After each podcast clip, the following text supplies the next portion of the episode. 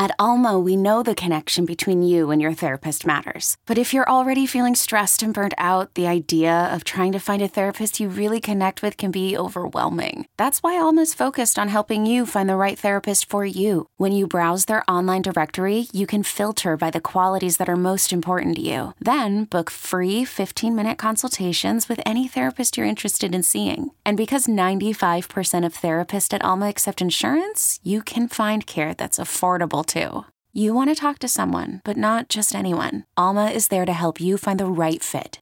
Visit helloalma.com slash therapy30 to schedule a free consultation today. That's helloalma.com slash therapy30.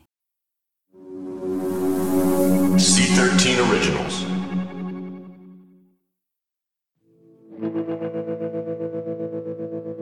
At the close of the last episode, which was also the close of part two of this podcast, I read to you a letter written by Traci's younger sister Rachel to the LA Times back in 2003 when Traci's memoir, Underneath It All, was published.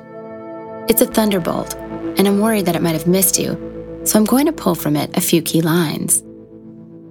I love my sister, but I hate what she's doing. Her book is misleading and self aggrandizing. Traci's account contains factual errors and turns in an event, being raped, that frankly I just don't think ever happened. My sister has hurt many people over the years with her deceptions and half truths. Sadly, she still does. As indictments go, it's a humdinger. Basically, Rachel is declaring underneath it all, full of it. Full of it about even so monumentally serious a matter as rape. And all of a sudden, the Traci Lord story as told by the adult industry, which could have been dismissed as hopelessly biased, like, oh yeah, of course porn people are calling Traci a liar. She exposed them as the low-life scumbags that they are. Plus, she nearly put them out of business. Appears vindicated. Because Rachel Kuzma, not a member of the adult industry, a member of Traci's own family, i.e., someone who presumably isn't impelled by animus or revenge, is talking about Traci in similar terms. She's saying that Traci, Traci's book too, is chronically dishonest. If you use Rachel's letter to write off Traci's version of the story, then this podcast so far has been essentially a nonfiction rendering of Gone Girl, Gillian Flynn's pop sensation of a novel turned David Fincher's pop sensation of a movie. Think about it. The female protagonist, who at first seems to be a fragile and blameless victim, fighting for her very life, as a passel of evil men scheme to bring her down, is revealed as a bold faced manipulator and borderline sociopath. These men not her tormentors, but her patsies. Which makes this podcast, like Gone Girl, the most savage of comedies. Because the scam Traci ran isn't just cunning, isn't just masterful or expert. It is, in its dark and warped way, funny. The adult industry, notorious for taking advantage of young women, has itself been taken advantage of by a young woman. Traci has forced it into the role of a grieved innocent. She has it clutching its pearls and muttering, Wow, I never, while someone fetches the smelling salts, an outrageous reversal of the accepted order. She is, therefore, not only the ideal noir heroine, the ne plus ultra of femme fatales, but the unlikeliest of feminist icons. In the guise of prey, of a weak and pretty girl, she has single handedly almost wiped out a business that the straight world sees as strictly exploitive, run by predators for predators. Even better, she got away with it. Here's the thing though Ashley and I don't want to use Rachel's letter to write off Traci's version of the story. We want to write off, or at any rate put to the side, both versions of the story Traci's and the adult industry's. In our opinion, both are problematic and are problematic in the same way. They're too simple, too black and white. The characters in them are either pure villain or pure victim. In fact, they're the same story. The only true difference between them is that the villain in the first is the victim in the second, and vice versa. They are, above all else, tidy. Which is why their answers to the question, who ratted out Traci, feel somehow wrong or incomplete solve the mystery without solving anything. And besides, Ashley and I have been around the block enough times to know that Tidy is a crock and a cheat, solely for the movies. Real life is always messier, always more complicated and ambiguous, always unresolved. A fucked up, snarled up rat's nest gangbang of mixed motivations and intentions. So, what we'll do is this. In part three, we'll start fresh. Come at the material without an axe to grind or a narrative to promote. We're going to leave the valley, go back to Redondo Beach. Indeed, we're going to leave Traci behind as well. It's Nora we want to see. I'm Lili Anolik, and this is Once Upon a Time in the Valley, featuring Ashley West. Part 3 The Nora Kuzma Story.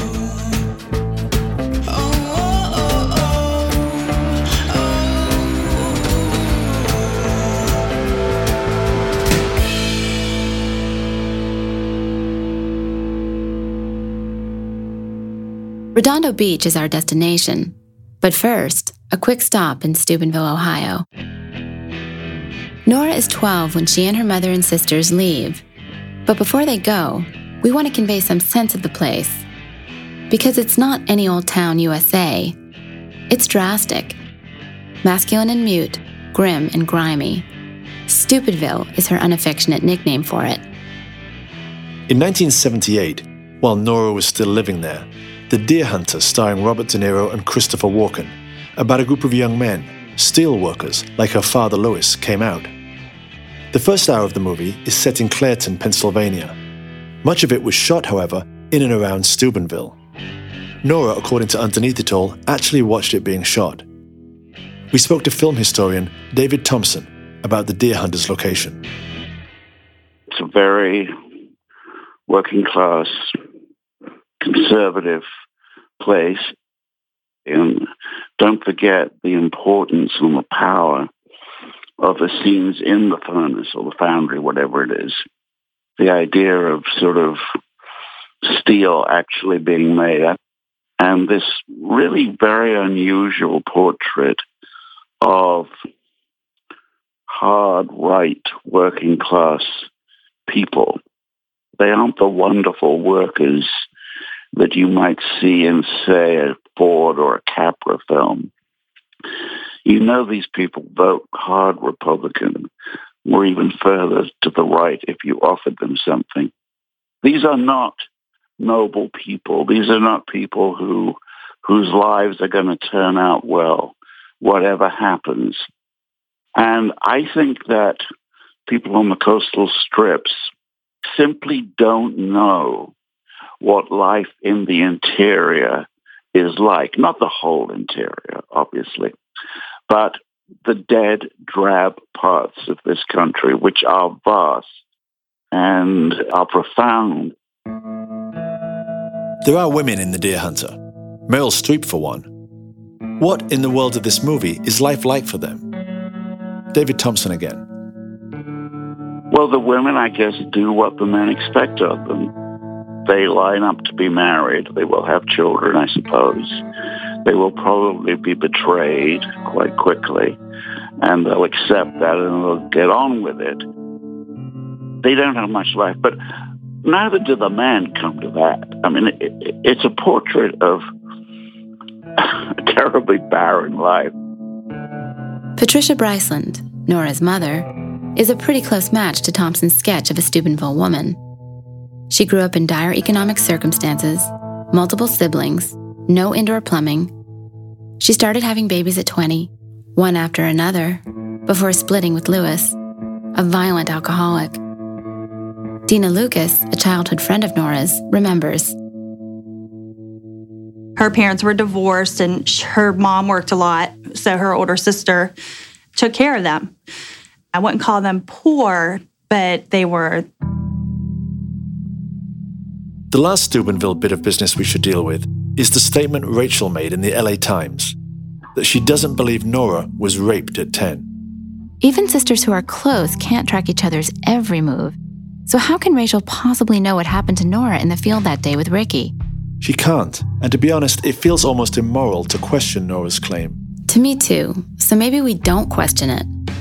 Maybe we just acknowledge the fact that Rachel does while also acknowledging the fact that we don't see how Rachel legitimately can.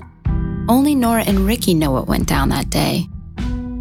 Moving on. Steubenville is obviously a brutally unhappy place for Nora. It must be with tremendous relief that she boards that Greyhound bus headed to California, even if California means more of Patricia's boyfriend, the man Nora calls Roger Hayes in her memoir. Yeah, Nora's initial impression of Roger is that he's kind of creepy, kind of nice. One of those aging hippie guys who doesn't realize that the 60s have ended. She's 11 when he starts masturbating over her as she sleeps. Rachel, in that letter, never cast doubt on Nora's claims about Roger. And in light of the role Roger plays in Nora's later life, it seems highly unlikely that he wasn't molesting her. So, yeah, the creepiness of Roger is definitely a problem and harmful. But ultimately, I think it's the niceness of Roger that's the even bigger problem and even more harmful because she does come to regard him as a substitute father. Something she's in desperate need of. Okay, Ashley, Nora hasn't invited us inside her head, but let's try to push our way in. Her dad hits the bottle, and sometimes her mom. She can't depend on him to protect her.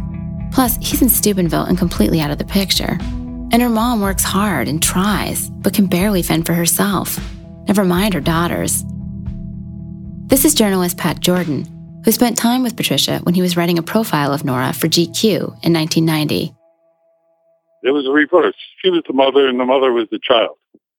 I mean, the mother was scared, flighty, fragile, not particularly attractive, always at the mercy of whatever boyfriend she was with. She was a weak, weak woman. I mean, Traci was many things, but weak was not one of them. She said she was abused by her mother's boyfriend, right? I'm sure it could be because the mother was the kind of woman that would attract guys who want to abuse the mother.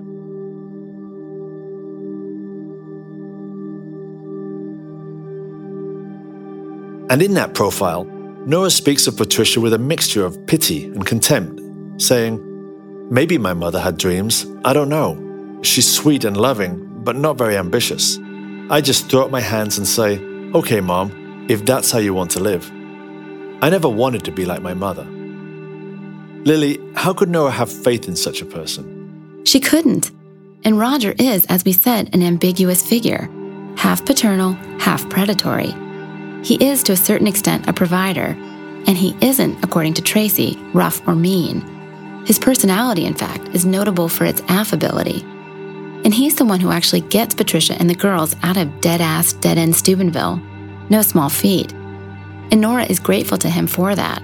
And though his treatment of her is periodically bad, even monstrous, it's confusingly bad and monstrous. He's not raping her in the traditional sense of the word. No, his violation of her, his rape of her, is far subtler and more insidious. He's masturbating over her in the dark when she's barely conscious. And at 11, it's possible that she doesn't know what he's doing. Because she's a sharp kid and has a working animal instinct, she probably understands that it's sexual and wrong. But mostly, I suspect, she's bewildered and upset by it. And yet, it's conceivable that she's also, in this moment, discovering her power. This girl who must have felt all her life as if she had no power. Her sexuality is something men want, and if she learns to control it, maybe she can learn to control them. It's a formative experience for her, I'd imagine. Maybe the formative experience or the deformative experience. I want to share an observation made by Nora's future co star Herschel Savage about the type of woman the adult industry tends to attract. This isn't to say that I agree with Herschel's observation, but it is relevant. The truth of the matter is, most of the damaged girls, which are a major percentage of the girls in the industry, are fucking hot. I mean, whatever the reason that is, obviously, you know, using their sexual identity as a way to garner feelings of love and affection from men, which they obviously were starved of. And they become expert at it. You know, they learn how to please men. I would feel bad. I really would. Like, wow, this person's in so much pain there was a bit of a conflict, but honestly, I mean, I couldn't have done the industry if I let that overwhelm me. It's hard for me to see Traci that way. Her personality is so guarded, so armored. The women in Herschel's story bare their throats. Traci would never do such a thing. Remember, Lili, it's Nora we're talking about now, not Traci. And just because Nora doesn't display her damage doesn't mean it isn't there.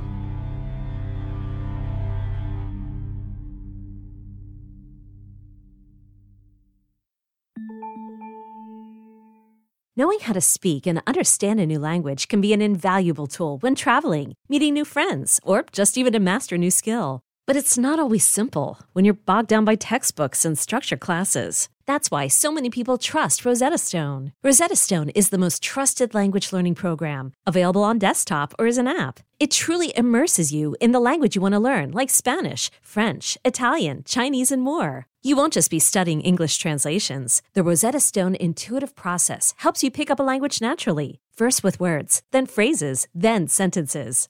Don't put off learning that language. There's no better time than right now to get started. For a very limited time, listeners can get Rosetta Stone's lifetime membership for 50% off. Visit rosettastone.com slash rs10. That's 50% off unlimited access to 25 language courses for the rest of your life. Redeem your 50% off at rosettastone.com slash rs10 today. Hi, this is Amy Poehler here to tell you about a new improvised show from Paper Kite Podcasts, the team that brought you Say More with Dr. Sheila. Check out our new parody podcast, Women Talking About Murder. It's a show about women talking about murder. Every episode features special guests, twists, turns, and the mystery of a missing co host. Available on the Odyssey app or wherever you get your podcasts.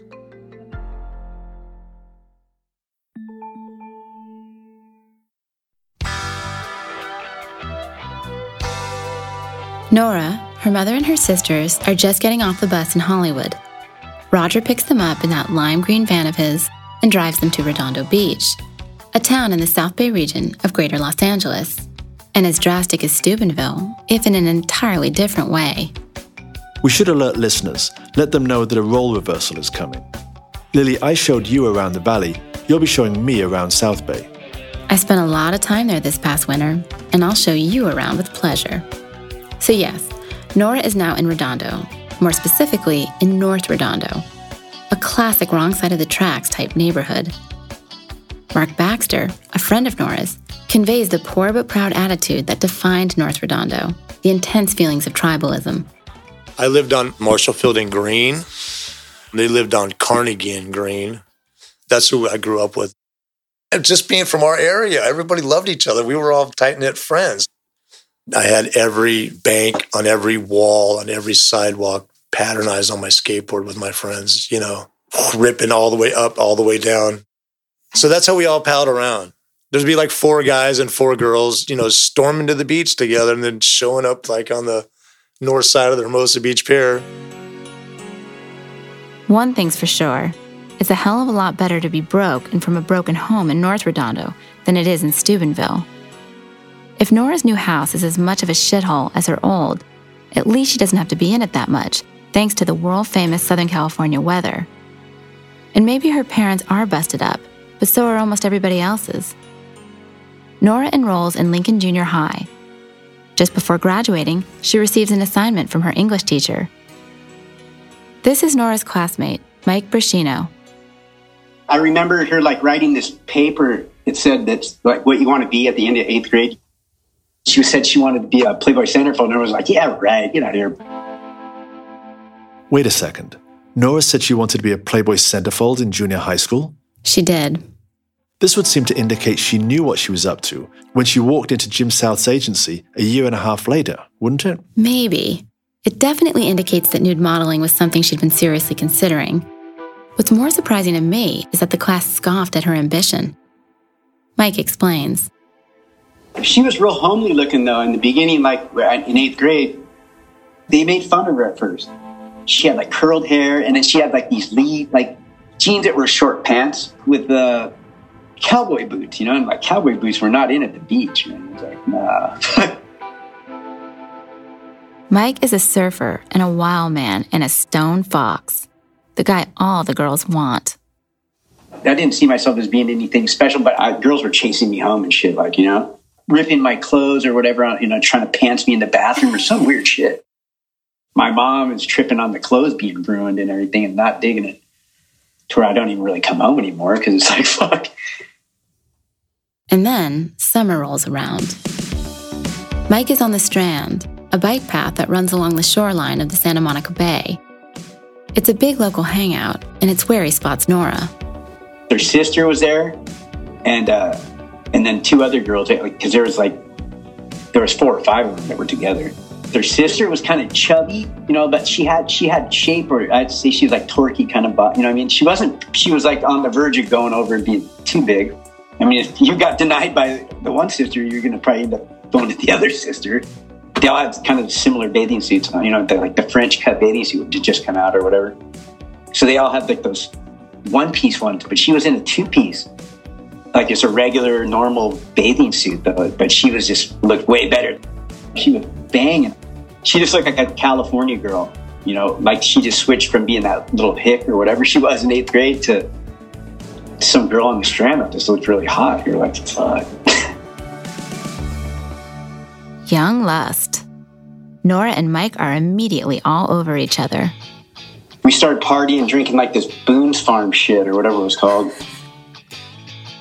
The only hitch, Nora already has a boyfriend. He was this big dude. He was older and everything. He was like a man, like a dude, you know? And I was the surfer kid, and I was like, to tell that guy, it was like, I'm, I'm dating her now. I was like crazy. He came from like LA or something. He was like an Asian looking guy with a mustache and shit. He was bigger. He was into martial arts and shit. He was kicking everybody's ass. But by the time, you know, he saw us coming from the beach or whatever, he kind of like got the picture and jumped on his little BMX bike and took off. The only other hitch Mike already has a girlfriend. My girlfriend was name was Tanaya. Even having a girlfriend then, it was like I, had, I was living with the girl already. I was like, fuck, dude. Which means he and Nora really have to sneak around. We were always having to, to dip and dive away from people.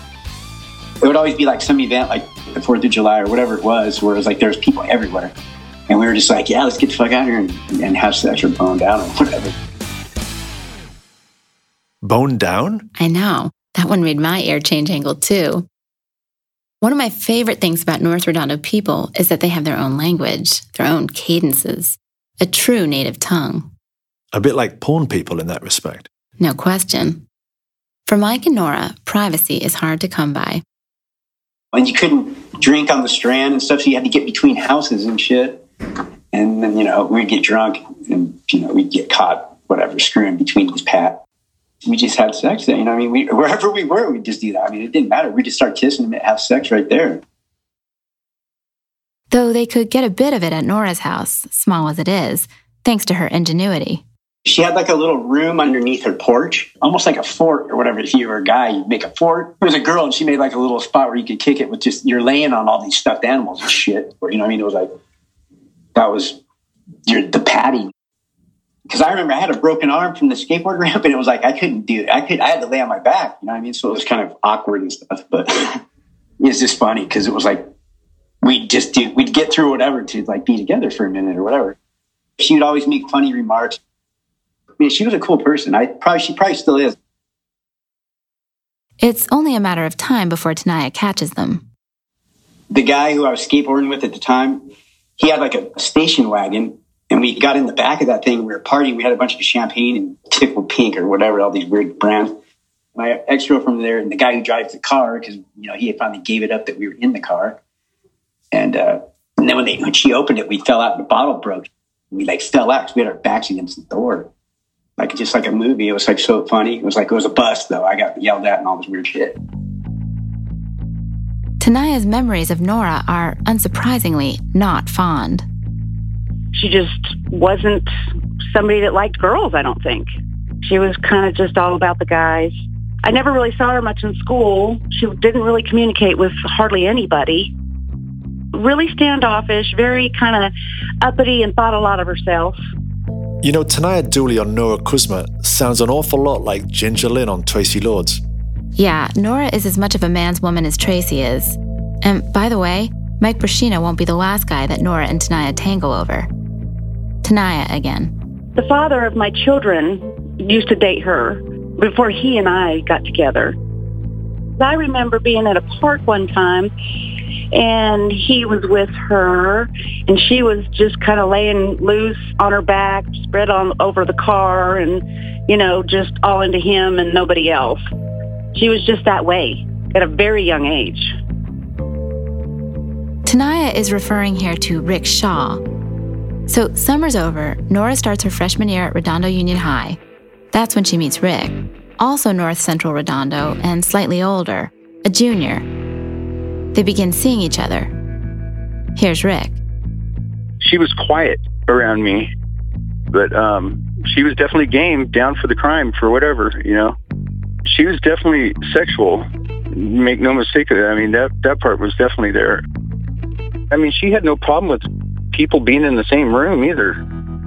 There was one instance that I remember that uh, there were two other couples that were sleeping over, and she had no problem. Um, was not shy at all. You know. According to Rick, Nora is fine with an audience. She's not, however, fine with Rick getting together with one of her sisters. There was like some competition between the two sisters. She passed out like on too drunk or something, and then I went over to the next bed. Literally from one bed to the other. That's when she decided to try my brother out, you know. Nora and Rick were doomed in any case. When we were partying and drinking and stuff, she would go and have a cigarette or two. And I remember I remember this because it was kind of embarrassing that she wouldn't inhale the cigarette. She'd just kind of hold it in her mouth after bumming the cigarette and it just looked like it was not her smoking. You know what I'm saying? She would be a chameleon. She whatever her surroundings were, she would just blend in with it, you know, try to. The version you just heard, Ashley, was Rick telling it to me over the phone in a formal recorded interview, and it's a little subdued. He first told it to me that day we spent together in Manhattan Beach, and the memory of Nora bumming the cigarette off one of his friends and then not inhaling got him worked up. I mean, he laughed at himself for getting worked up, but clearly at the time, it bugged the shit out of him. He was a tough guy, and she was fucking with his tough guy cred. I find the story compelling as well, because it's one of the few instances of Nora or Traci, slipping up. So true.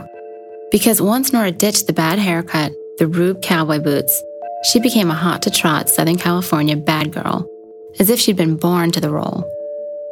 Here, though, she flubs. You can see the good girl underneath. This is Mark Baxter on that good girl. She sat next to me in Miss Moran's class, and she was just really sweet and kind and gentle, almost like a hippie persona, but not a hippie persona there was something really special about her that drew everybody towards her, you know, and her beauty, it mirrored her. She's just a sweetheart. And this is Darren Lewis, a classmate of Nora's. Nora Kuzma was completely, fully developed when we were freshmen in high school. I mean, every man on the planet would look at her when she walked by. Absolutely drop dead gorgeous but she was very quiet in class. Very quiet, and she kind of minded her own business pretty much. She always reminded me of being wholesome. I never looked at her in high school and said, Oh, God, I want to, you know what? I treated her the way she looked. And, you know, back then, I mean, I'd put chalk on my hand and slap girls on the ass that were wearing dark pants so they could see my handprint. But she was one of the ones that I wouldn't do that to because of her demeanor and the way she looked. Ashley, I feel like I need to say something for the record on both our behalves. We're not trying to reduce Nora to simple minded categories good girl versus bad girl. Or I guess I did just that a minute ago, though that was tongue in cheek. But more than that, we're not trotting out sex gossip from her junior high and high school days for fun or sport. We're trying to make a larger point here that Nora's sexual reality was different from Traci's sexual fiction.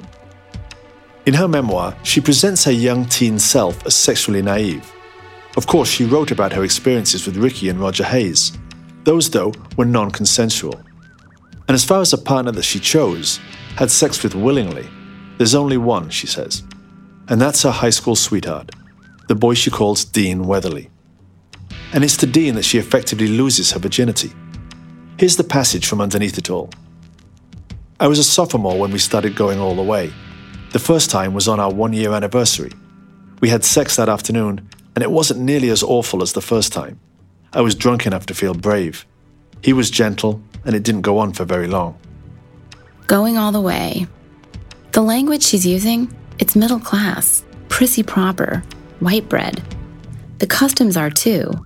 Making the guy wait for a year, being relieved when it doesn't go on for very long. That's not Nora or North Redondo. Yet where's boning down? Where indeed? Oh, and by the way, Dean Weatherly does exist, except his name is Troy Matherly. And we'll get to Troy, just not yet.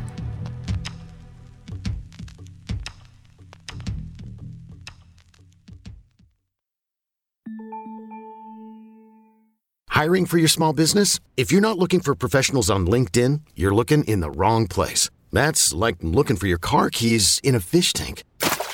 LinkedIn helps you hire professionals you can't find anywhere else, even those who aren't actively searching for a new job but might be open to the perfect role. In a given month, over 70% of LinkedIn users don't even visit other leading job sites. So start looking in the right place. With LinkedIn, you can hire professionals like a professional. Post your free job on linkedin.com slash recommend today. Hey, I'm Brett Podolsky, co-founder of The Farmer's Dog. We make fresh food for dogs. We started the company when we saw what a huge difference it made in my own dog, Jada, when she stopped eating ultra-processed kibble and started eating fresh, whole food. The Farmer's Dog food isn't fancy. It's just real food delivered to your door in pre-portioned packs. It's better for them and easier for you. Get 50% off your first box at thefarmersdog.com slash podcast. That's thefarmersdog.com slash podcast. Is your child struggling with a specific subject or need help with homework? Are they asking questions that you're not sure you can fully answer? IXL Learning is an online learning program for kids. It covers math, language arts, science, and social studies. IXL is designed. This program will improve your kids' grades. Studies done in almost every state in the country. The kids who had IXL are consistently doing better. Powered by advanced algorithms, IXL gives the right help to each kid no matter the age or personality. And it doesn't have to eat up all your time. One subscription gets you everything for all the kids in your home, pre K to 12th grade. So don't miss out. One in four students in the U.S. are learning with IXL. IXL is used in 95 of the top 100 school districts in the U.S. Make an impact on your child's learning. Get IXL now. And listeners can get an exclusive 20% off IXL membership when they sign up today at IXL.com/audio. Visit IXL.com/audio to get the most effective learning program out there at the best price.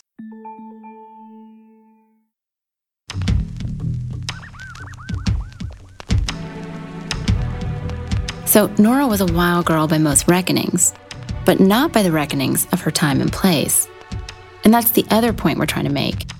Traci Lords comes out of Nora Kuzma, and Nora Kuzma comes out of the 80s and comes out of South Bay, North Redondo. Here's Mark Baxter on South Bay, North Redondo mating rituals. So it's impossible to just have like one girlfriend when they had so many friends. We'd be like sitting like in a place like this, playing quarters and stuff like that, and all of a sudden there's a little eye contact going on, and then the girl would be like, "Oh God, I don't want to be with him because of his girlfriend," and they don't realize that the girlfriend don't care. She's not tripping. She's got friends crawling all over her. What are you doing? You want to hang out at the beach for like 15 minutes? We were outdoor sexual people. We had more sex outside probably than inside because we really didn't care if anybody saw us anyways. You know what I mean? Like, It's no parents, no rules, no problems. my mom would be like, "Now I'm going to be gone for a couple of days. Mike's going to be, or you know, like the older brother, or something like that." So all his friends would be there. My friends would be there. The furniture would go out into the front yard. The band would be playing, and it'd be like an all day. I mean, that was kind of how it was, man.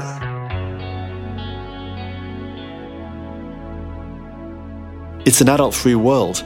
What teen wouldn't want to live in Redondo? But maybe there's a little more to it than that. Maybe there's a lot more to it than that. Because somehow, during this period, this little podunk beach town becomes the secret psychic center of America's youth, covertly and mysteriously transmitting its spirit and emotions to young receptors across the land. Mark Baxter again. You got to remember, Southern California guys like me and the rest of us, we set the trends for the entire country.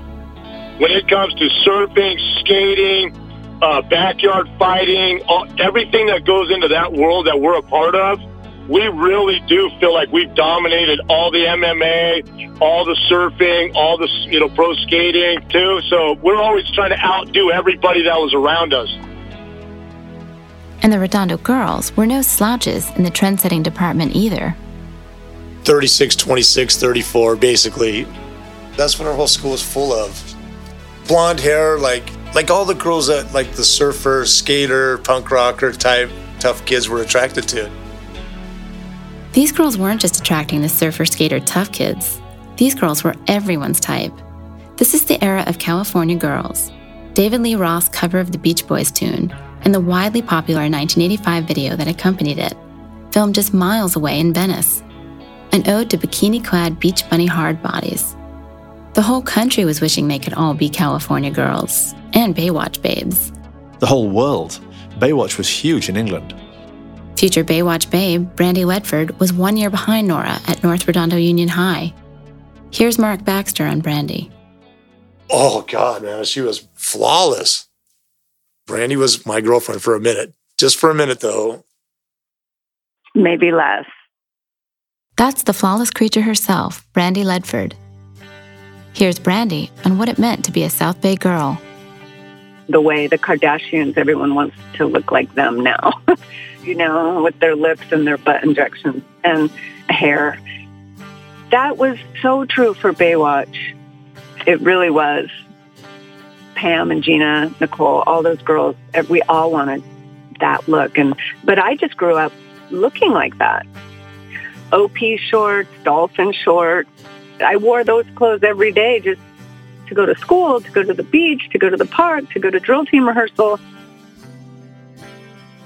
And then there's the South Bay music scene. Here's Mark Baxter. Going down to the beach, the place was full of the toughest guys, you know what I mean? And and and the skateboarding was going on. It looked like freaking like a circus down there. And the place was packed with the hottest chicks, man. Packed with the hottest chicks. So of course, all the glam rock, heavy metal, I mean, we're talking people taking bus rides all the way from DC, Virginia, New York, coming to Hollywood. And then, of course, they would just start migrating south. And once they got into Manhattan, Hermosa Beach, that was it. They didn't need to go any further because that's where we were all at. This is Michelle Davila, a North Redondo girl. Everything was just one big party around here, you know, bands and parties. And they would just throw a lot of backyard parties and stuff. So, you know, bands like Motley Crue, Ratt, Dokken, they were locals. So could be, though, that Motley Crue, with its hairspray and eye makeup and pretty boy lead singer, failed to perfectly express the mood and sensibility of the North Redondo boys, even if the band was local. Here's Mark Baxter. Music works on Artesia, Jack Russell's spot. You've heard of him? The singer for Great White? And Jack knew everybody in the glam rock world. And in the back room where they had just all the massive parties and some of the things that they would say like no mark you and your friends are not allowed back here you guys freaking destroy everything man we're more like putting holes in walls and socking people in the face and getting blood on everything could be that mark and the north redondo boys wanted music as savage and reckless and free as they were music that was a step beyond glam rock and heavy metal music that ran on rage testosterone frenzy and flamboyance music that wasn't music at all but one long primal scream. Hardcore punk rock. In case punk rock wasn't hardcore enough for you. And it's a homegrown phenomenon, born and bred in South Bay. Rick Shaw remembers. Punk rock came through here like uh, like a freight train. It was all about us. All kinds of like just crazy bands that were coming out of here all at once, and it just took over like that. You know, um, is kind of just like a anti uh, anything authoritative. That was what was appealing. Is like we're not listening to it anymore. You know, you got to figure like parents back then were into like putting hands on kids in the in the world that we grew up on. When we get to that age when we're 13 or 14 years old, and all of a sudden we're fighting back now, the music and everything just angled right to, to us. You know, it was so it was tailored for us you know? This right here from this, all this. Yeah. This used to be all the backside of the church. In January, Mark Baxter took me on a tour of South Bay, showed me the hardcore punk rock hotspots, including the church, since torn down, a pretty little bistro type restaurant in its place. You walked all the way around it, and then that's where the whole setup was, where the bands would be playing. Wasted Youth, Black Flag, Circle Jerks, Germs. That was like the scariest place to go. Just down that little strip right there on that alley, because that's where all the mohawks and the shaved heads were, and all the broken bones and the fighting was going on. But it used to say, Welcome to hell. And it had a giant hole, and you climbed in the hole, and all the windows and doors were boarded up. And you could just hear punk rock coming out of it. So Nora's gone from the hinterland, the sticks, Steubenville, Ohio, where nothing ever happens and nothing ever will, to the white hot cultural center. Right, only she's off to the side. For starters, hardcore punk rock is not unisex music. It's mostly a guy thing, made by guys, listened to by guys. And then there's her geography. Here's Mark Baxter on the South Redondo Kids. They drove Mercedes and BMWs, and they were all, you know, they lived in big homes, you know, just immaculate lifestyles and stuff. And that, these are the kind of people that pulled into our school. The South Redondo rich girls couldn't upscale Nora's demeanor and beauty. She couldn't compete with them because of money and, and status, you know. At school, the two groups, North and South, eye each other warily across the economic divide. Like the misfits on Misfit Island. Good looks and charm, sure, but we weren't driving Mercedeses. And our parents weren't doctors and architects. But the divide wasn't quite so vast for the North Redondo boys. They were surfers, rebels, outlaws. And the poor boy juvenile delinquent figure has always had about him a dark and musky glamour, a sexual cachet. His glory is his defiance. But there's really no female equivalent to him. Poor and defiant girls are typically viewed as sexually exciting, but also as unsavory and possibly unclean. As trash, basically, disposable. And the pain of rejection, of having the classy world sneer at you, is, I think, sharper for the poor girl than it is for the poor boy, and is felt more keenly, especially if the poor girl in question is intelligent and sensitive. And Nora is both. Nora is about to get a great consolation prize, though True Love. Next time on Once Upon a Time in the Valley. At nighttime, we go down and lay on the, on the sand and look at the stars and go swimming in the ocean late at night. It was just me and her. We would do everything, everything together. Inseparable, inseparable.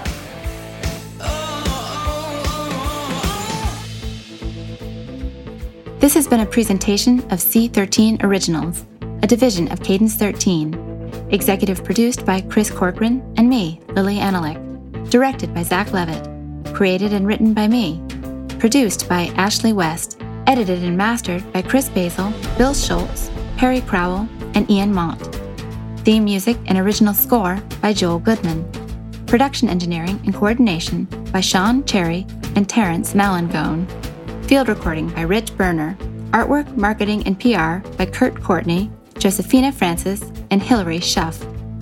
Once Upon a Time in the Valley is hosted by me and Ashley West. Thanks for listening.